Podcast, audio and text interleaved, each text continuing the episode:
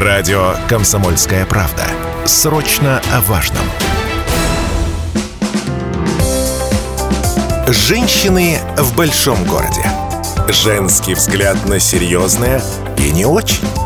На радио «Комсомольская правда». Добрый день, дорогие друзья. С вами я, э, Екатерина Парфенова, директор Челябинского филиала медиахолдинга «Комсомольская правда». И у нас сегодня в гостях Ирина Вячеславовна Буторина, министр социальных отношений Челябинской области и наша программа «Женщины в большом городе». Добрый день, Ирина Вячеславовна. Добрый день. Давайте поговорим сегодня с вами о женском. Вы часто наша гостья, но вот такие темы мы с вами еще не затрагивали. За ваше время работы министром пришлись вообще очень сложные испытания такие вот э, в стране, в мире. Это пандемия, сейчас идет наша спецоперация. Что вам эти годы открыли? Ну, на самом деле, мне кажется, когда приходишь на руководящую должность, это, в принципе, а, большое испытание. А, неважно здесь уже по гендерному признаку, но для женщины, мне кажется, это еще даже большее испытание, потому что нужно доказать, что ты можешь. И когда пришлось столкнуться с такими а, вызовами, конечно, это вот одно из основных открытий, которые для меня произошли, то, что на самом деле такая фраза есть мы ее все хорошо знаем, что невозможное все-таки на самом деле возможно сделать, если а, правильно а, распределить ресурсы, поставить цели, и а, у тебя на самом деле может все получиться, особенно если рядом хорошая команда. И вот именно эти сложные годы дали понять, что то, что казалось мне раньше, мне раньше невыполнимым и невозможным, на самом деле мы это смогли, преодолели, и это такое открытие для меня именно внутреннее внутренних ресурсов еще во многом. А если что-то не получалось, все равно добивались? Чтобы были результаты или какие-то другие варианты возникали? Конечно, всегда есть определенный поиск, а, потому что какие-то задачи раньше вот ты решал одним способом, ну, то есть а, есть какие-то вопросы, например, мы же очень много работаем непосредственно с людьми, и а, раньше там, например, в личном приеме, ну, просто в лоб какие-то проблемы решали, прямые вопросы абсолютно, там, прямые задачи, и понимаешь, что не срабатывает в определенных условиях, перестает эта тактика работать, и уже начинаешь искать другие варианты. А, конечно, есть определенные так скажем, ситуации, когда не получилось. И это еще остается открытым вопросом. Но это больше а, касается таких долгосрочных проектов, которые а, в планах есть, но их пока реализовать не удалось там, по совокупности многих причин. Например, мой личный проект, который а, я еще начинала, будучи уполномоченным по правам ребенка в Челябинской области, по продвижению вообще поддержки и по развитию такого толерантного отношения к семьям, которые воспитывают детей с ограниченными возможностями. Такой интересный у нас а, был а, фотопроект, и а, он такой многогранный был. И вот, к сожалению, на текущий момент мы не смогли там все этапы этого проекта завершить, но мы к этому стремимся. Ну, то есть в любом случае вы всегда доводите все до логического да, завершения. Ну, наверное, здесь э, вот этот синдром отличника, который да. есть э, в моей жизни, он очень долго уже присутствует, но не позволяет бросить дело там, на где-то на середине, на полпути. А если не получается задачу, если это возможно, немножко в сторону отодвигаем, чтобы там через какое-то время я могла на нее посмотреть с другой стороны, другим взглядом, и почти всегда находиться находится решение на самом деле. Ну вот как раз продолжение, хочется вопрос задать. Так как вы всегда ну, помогаете еще и конкретным людям, можете ли вы, например, подойти там, к губернатору или к вице-губернатору лично для решения вот какого-то вопроса, если нужно как, ну, вот какому-то конкретному человеку для решения вот этого всего? Да, здесь абсолютно такая поддержка есть. В частности, мы э, работаем тесно с э, первым вице-губернатором, да, с Ириной Альфредовной Гехт. И, конечно, если касается вопроса решения какой-то э, сложной жизненной ситуации конкретной семьи, мы всегда работаем в очень плотном взаимодействии. Вот. Понятно, что есть определенная субординация внутри там, правительственных структур и так далее, но то, что касается вопроса помощи, это всегда те те вопросы, которые находят сразу же отклик. И, понятно, есть определенные стандарты оказания помощи, есть определенные стандарты выделения мер поддержки, а, но есть ситуации, которые выходят из общепринятых алгоритмов, и, конечно, тогда требуется индивидуальный подход, и я очень рада, и а, это здорово, что у нас руководители в области, в том числе и, конечно, это и губернатор Челябинской области Алексей Леонидович, он а, откликается на все индивидуальные разные такие подходы к решению проблемы семьи конкретно взятого человека. Это здорово на самом деле. Ну да, конечно, это очень хорошее качество, а, особенно когда руководители помогают. А можно ли дискутировать с вашими руководителями? То есть можете ли вы с ними поспорить там насчет решения какой-то проблемы?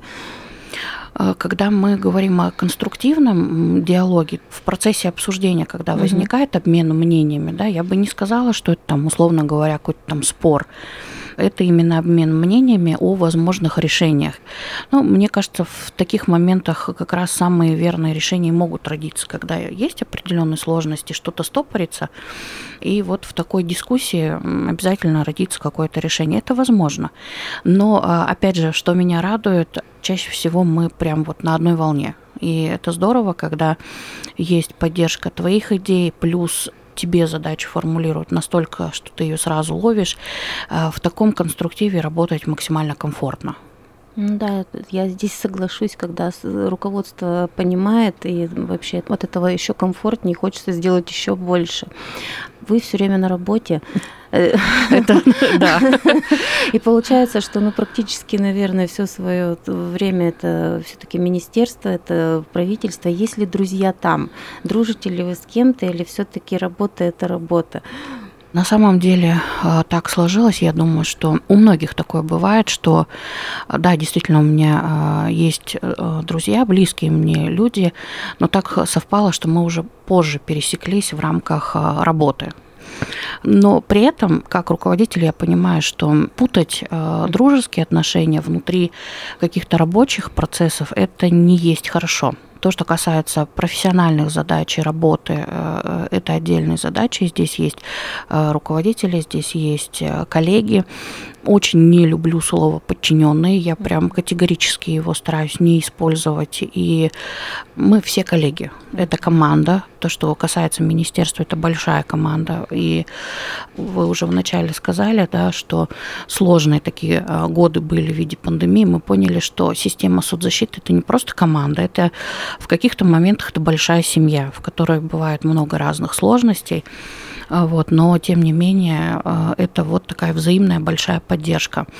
И то, что касается дружеских а, уже отношений, это за пределами профессиональных задач. Но когда есть единомышленники и соратники внутри команды, это круто. И они есть. И я очень рада, что в, вот у меня есть эта возможность идти с, вместе в профессиональном плане к задачам с теми людьми, кто меня понимает и поддерживает. И это огромный ресурс, огромная возможность э, как раз-таки идти вперед. Ну да, когда еще команда дружна, тогда еще более получаются результаты оптимистичными, потому что все да. на одной волне. Ну, это самое главное, когда есть понимание, потому что когда ставишь какую-то цель, да, в любом случае у любого руководителя есть определенный образ а, конечного результата. И когда, допустим, когда мы на проекты выходим, ну, не всем же коллективам, да, mm-hmm. там, коллектив министерства, это порядка 200 человек, на каждый проект не, не все сразу заходят. И некоторые проекты мы с разным составом а, моих коллег делаем. Конечно, иногда бывает непонимание. У тебя в голове уже сформировался определенный образ, ты формулируешь его коллегам, и оп, недопонимание где-то идет, э, стопор. Конечно, так сложнее и сама начинаешь перестраиваться, чтобы по-другому mm-hmm. донести, и коллеги тоже стараются. Но есть, э, конечно, те ребята, которые сразу же сходу ловят твой импульс, это на самом деле круто. А вообще вы строгий руководитель? Можете кого-то пожурить? Вот, ну, и, ну и как? Или это там наедине делается, или там, если, допустим, часть коллег что-то не выполнили? Ну, наверное, я пытаюсь быть строгим руководителем в определенных моментах. Мне по своим внутренним установкам иногда сложно быть жестким руководителем. А, конечно, если а, я понимаю, что есть ситуации, в которых тебе нужно дать реакцию именно а, с точки зрения определенной конструктивной критики. Просто эмоционально, угу. а, там, условно говоря, без какого-то подкрепления, ну, это не, не моя история. Поэмоционировать я могу, но а, вот как раз, ну, я думаю, что ну, основная эмоция у меня уже за пределами профессионального поля происходит. А внутри именно коллектива, да, конструктивная критика, она должна быть, она, она необходима. И я понимаю, что когда в отношении э, меня происходит там определенная критика, это полезно, это определенный толчок для того, чтобы ты пересмотрел какие-то подходы к работе, и это важно. Но если даже мы говорим о критике какой-то, то это должно быть максимально вежливо, с уважением к коллеге, потому что, условно говоря, просто безосновательно ругаться, потому что что-то не получилось, ну, как бы это тоже неправильно. Сейчас мы с вами прерываемся на рекламу, продолжим через несколько минут. Женщины в большом городе. Женский взгляд на серьезное и не очень. На радио «Комсомольская правда». Добрый день, дорогие друзья. С вами я, Екатерина Парфенова, э, директор Челябинского филиала медиахолдинга «Комсомольская правда». И у нас сегодня в гостях Ирина Вячеславовна Буторина, министр социальных отношений Челябинской области. И с вами программа «Женщины в большом городе». Продолжим наш разговор. Ирина Вячеславовна, э, вообще, э, если вы на каком-то мероприятии не улыбаетесь, это, это что значит? Вам кто-то неприятен, кто рядом? Или вот можно можно ли вас прочитать ваши эмоции на вашем лице или нет? Такой вопрос с подвохом, да? Сейчас всем раскроем тайны. А, на самом деле, да, кто меня хоть как-то знает, а, основная масса людей могут прочитать эмоции, потому что, ну, пока не могу для себя понять, это хорошо или плохо, но э, на лице у меня обычно как бы вся гамма эмоций есть. Но что касается мероприятий, да, официальных, то есть есть такой уровень мероприятий, а если ты будешь сидеть все время улыбаться, наверное, как бы скажут, что это не совсем уместно. Вообще я человек улыбчивый по жизни, но если я там не улыбаюсь, то вот как вы пример привели, совершенно не значит, что есть кто-то в окружении, с кем а, неприятно коммуницировать или еще что-то. Чаще всего это как бы связано с тем, что задумалась о чем-то и вот какие-то мысли в голове кручу. А, вот в тот момент я как бы, да, могу вообще бывает такое, что я могу перестать э, контролировать полностью. У меня вся гамма эмоций может быть на лице, как раз соотносясь с моими внутренними там, мыслями, переживаниями. Вообще, в принципе, а, то, что касается общения с людьми, я, ну, на мой взгляд, да, и, собственно, долго рефлексировала на, на эту тему и размышляла. Я довольно-таки дружелюбный человек, и сказать о том, что вот э, я буду каким-то образом выказывать, что э, дискомфорт есть в общении, дискомфорт это же твое внутреннее переживание, и не обязательно, чтобы все об этом по круге знали. То есть вот э, поэтому, да, я стараюсь э, такие вещи все-таки внутри держать. Но в основном, да, можно увидеть, какая у меня эмоция на лице. Ну, это тоже, думаю, некое такое проявление женственности, именно когда в любом случае ты не всегда беспристрастна, а, а та же улыбка, она только всегда, мне кажется, озаряет женское лицо. Согласна, да. По работе тоже всегда, я думаю, у вас очень много коммуникаций со СМИ, часто звонят и пишут. Отвечаете лично или как стараетесь работу построить? А у нас э, ну, интересное взаимодействие с коллегами сложилось. Конечно, то, что касается э, профессиональной деятельности, основное общение у нас, естественно, происходит в этой сфере. Э, в министерстве есть и отдел прослужба, но, тем не менее, очень многие коллеги э, напрямую знают мой номер телефона, и иногда, ну, всего скорее даже для быстроты, может быть, даже для того, чтобы согласовать какой-то эксклюзивный информационный материал. Да, звонят напрямую, мы общаемся со многими коллегами, общаемся напрямую, но мне кажется, это такое правильное абсолютно общение, потому что, во-первых, и подача информации, потом уже трансляция дальнейшая, ты понимаешь, что это не где-то со слов что-то, угу. и не пресс-релиз как переделали. И опять же здесь, ну, наверное, это такое тоже уже такой немножко женский подход, но когда голосом пообщаемся с коллегами, да, и эмоция слышна, и отношения слышно по-другому, в том числе и мне слышно отношение представителя СМИ к вопросу, который мы обсуждаем, и коллеги тоже слышат э, мое отношение по интонациям, по всему. Это не сухой пресс-релиз, а, мне кажется, это вот э, такое правильное общение. Ну и, конечно, я человек открытый, то есть скрываться, там, как вот иногда бывает, что закрылись, и э, мы не будем общаться. Зачем? Для чего? Как бы, я думаю, что здесь в этом моменте лучше быть открытым. Ну да, такая открытость, она наоборот помогает э, более доступной, правильной быть информацией, как вы вот тоже отметили. Это не передача через там третьи... Через третьи руки, да. Руки, да, напрямую получать оперативно то, что просят э, коллеги. Да, это действительно хорошо. А вообще, если вдруг что-то, кто-то вас там постоянно чем-то, какими-то вопросами или задачами достает. Вы как вообще на это реагируете? Такое интересное слово достает. Ну, в кавычках. Да-да-да. Не, на самом деле бывают вот ситуации напряжения, когда ты понимаешь, что вот э, задачи, например, сыпятся, а у тебя э, ну, внутреннего ресурса не хватает э, переработать их все, и чтобы не эмоционировать, да, как бы эмоция бывает, особенно когда там условно говоря, абсолютно разноплановые задачи могут сыпаться, и при этом еще и что-то происходит. Но все-таки, э, да, основную массу времени я провожу на работе, но есть и личная жизнь. Есть семья, есть близкие. И вот бывают вот ситуации напряжения.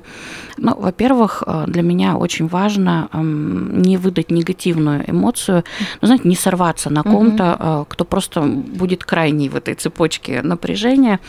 Поэтому в определенные моменты я стараюсь, э, ну, там, вот закрыться в такую ситуацию одиночества себе создать небольшую, для того, чтобы просто выпустить пар.